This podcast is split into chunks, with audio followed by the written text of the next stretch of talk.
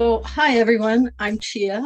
I'm an alcoholic, an Al-Anonic, a compulsive eater, a sex addict. I, I mean, just an all-around messed up kind of person, right? And um, and that has meant that I have done the steps a number of times in a number of programs in in different ways with the result that um, my understanding of them has evolved over time. Maybe I should mention that time is 40 years. I started in Al Anon in the spring of 83. And most recently, I joined Overeaters Anonymous. Um, that was five years ago. And because my understanding of the steps had evolved over time, I got a meeting at my second OA. I got a sponsor at my second OA meeting. And after four days in OA, I found I got access to that power, that place inside me that had the power to allow me to stop eating compulsively. And that for me is just record time. Um, and it's because the more I understand the steps, the more I make them my own, the more effective they are. And that's why I want to uh, share with you a way of thinking about them that I think makes the steps more accessible, more inclusive, and easier to understand, even for a newcomer. So I will share. Well, let's see, maybe I better give you a little bit of background first. Um,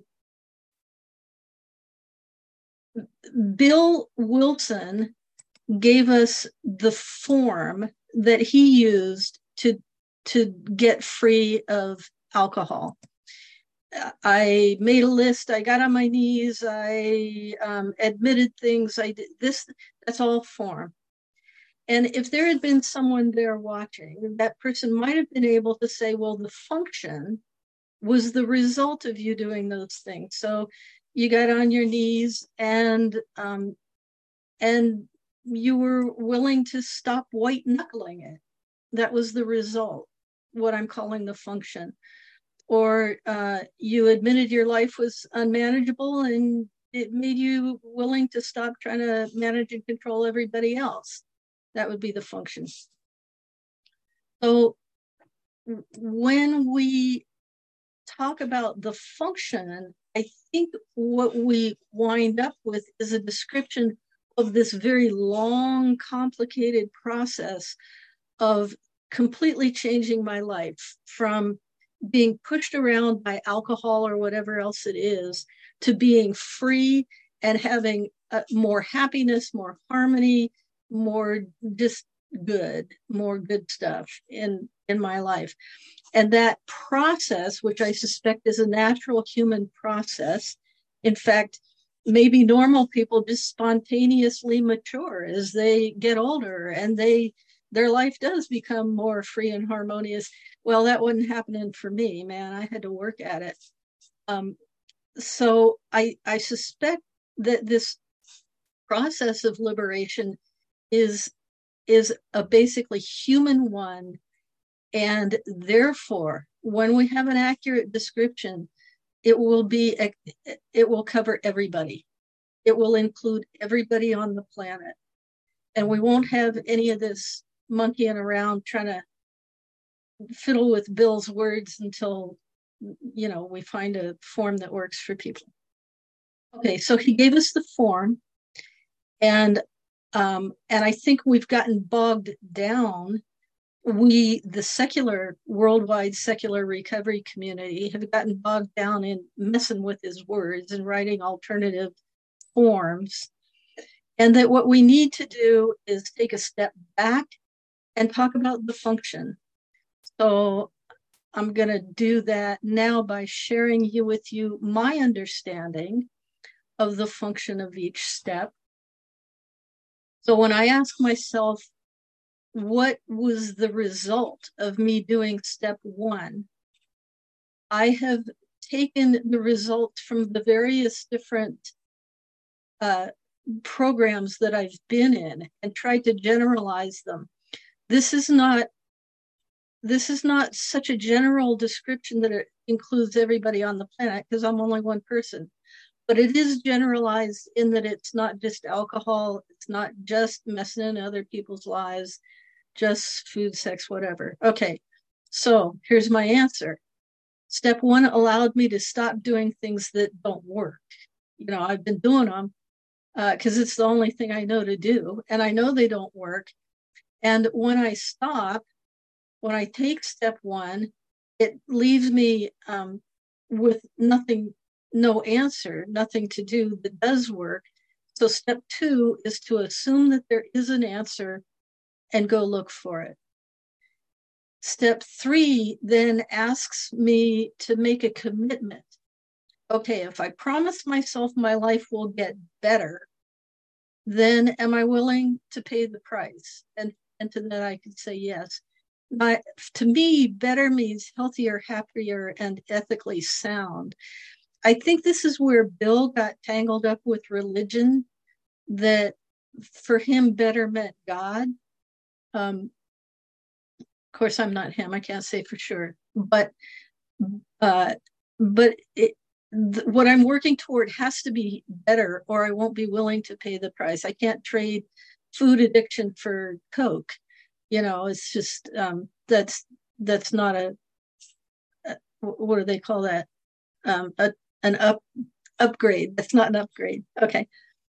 Step four is uh, okay. So I've made this commitment to a better life. What are the obstacles in my way?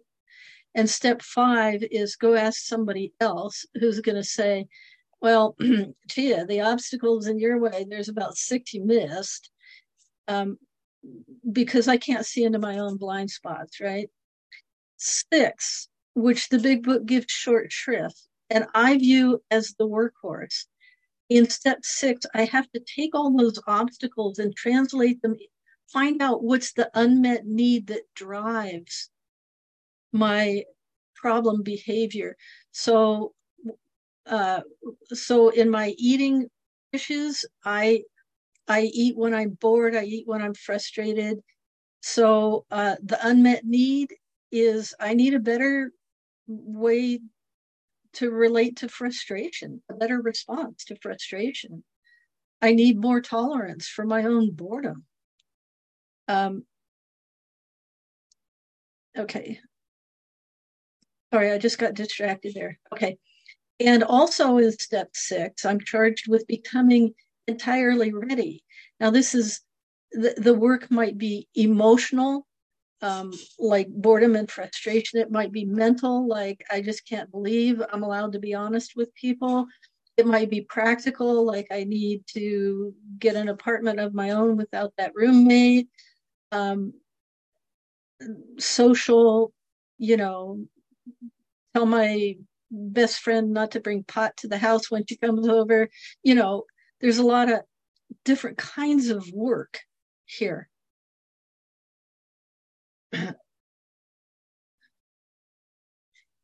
when I'm entirely ready, I can go find new ways to meet those needs. I can find a new response to frustration. And so I get new answers to old problems. And then the rest are about incorporating those answers into my daily life. Um, it's not, they aren't going to do me any good if I forget to use them when I need them.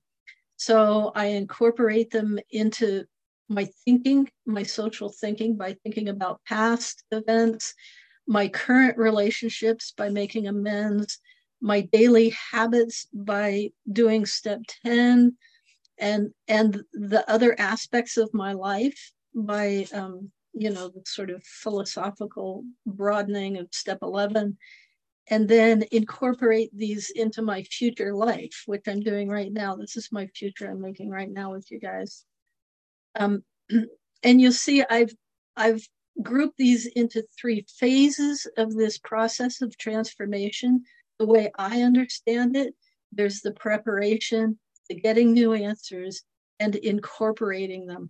My problem before I got to um, 12 steps.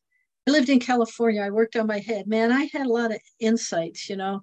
So I would have an insight, let's call that step seven. And then and I and I just wouldn't use it. You know, and my life didn't change, my feelings didn't change, I didn't change. Um, but I think the power of the steps, and there's really no question about the power of them. I mean, they completely changed me. And, and right now, all over the world, people are giving tel- testimonials how effective these steps were. I think the power of the steps is in their their ability to carry me all the way through, you know, so that I don't stop at step seven. And I do incorporate what I've learned into my life. The I need this overarching structure because there are too many different kinds of work involved for any one discipline to cover all the work that needs to happen. And to my mind, that explains why we can all do the steps differently. And, you know, if you've been in a room with a bunch of atheists, you know, they don't agree on any single, you know, um, so we all do them differently, and yet they, they work. So obviously, the power is not in the form that Bill gave us. The power, I think, is in this structure that they provide. So I think that this way of looking at the steps has some serious advantages. We can stop telling each other how to do them and start asking instead. We can, I can tell a newcomer okay, have you, you know, a bewildered newcomer? Have you met this newcomer who, who came here, you know, kind of upset and confused, and the more they listened, the more confused they got and bewildered? Okay, so I can say to that person, okay, here's the purpose of step one. So any way you can fulfill this purpose, that's that's step one. That's how you do step one and I can tell them, I can give them that picture I just showed you and say, okay, see how these 12 steps go together to make your life completely different? Okay, that's what the steps are for. And even a newcomer can can get a hold of that and say, okay, this makes sense. And and I get a lot of it makes sense now. I get a lot of nodding heads when I talk to people this way.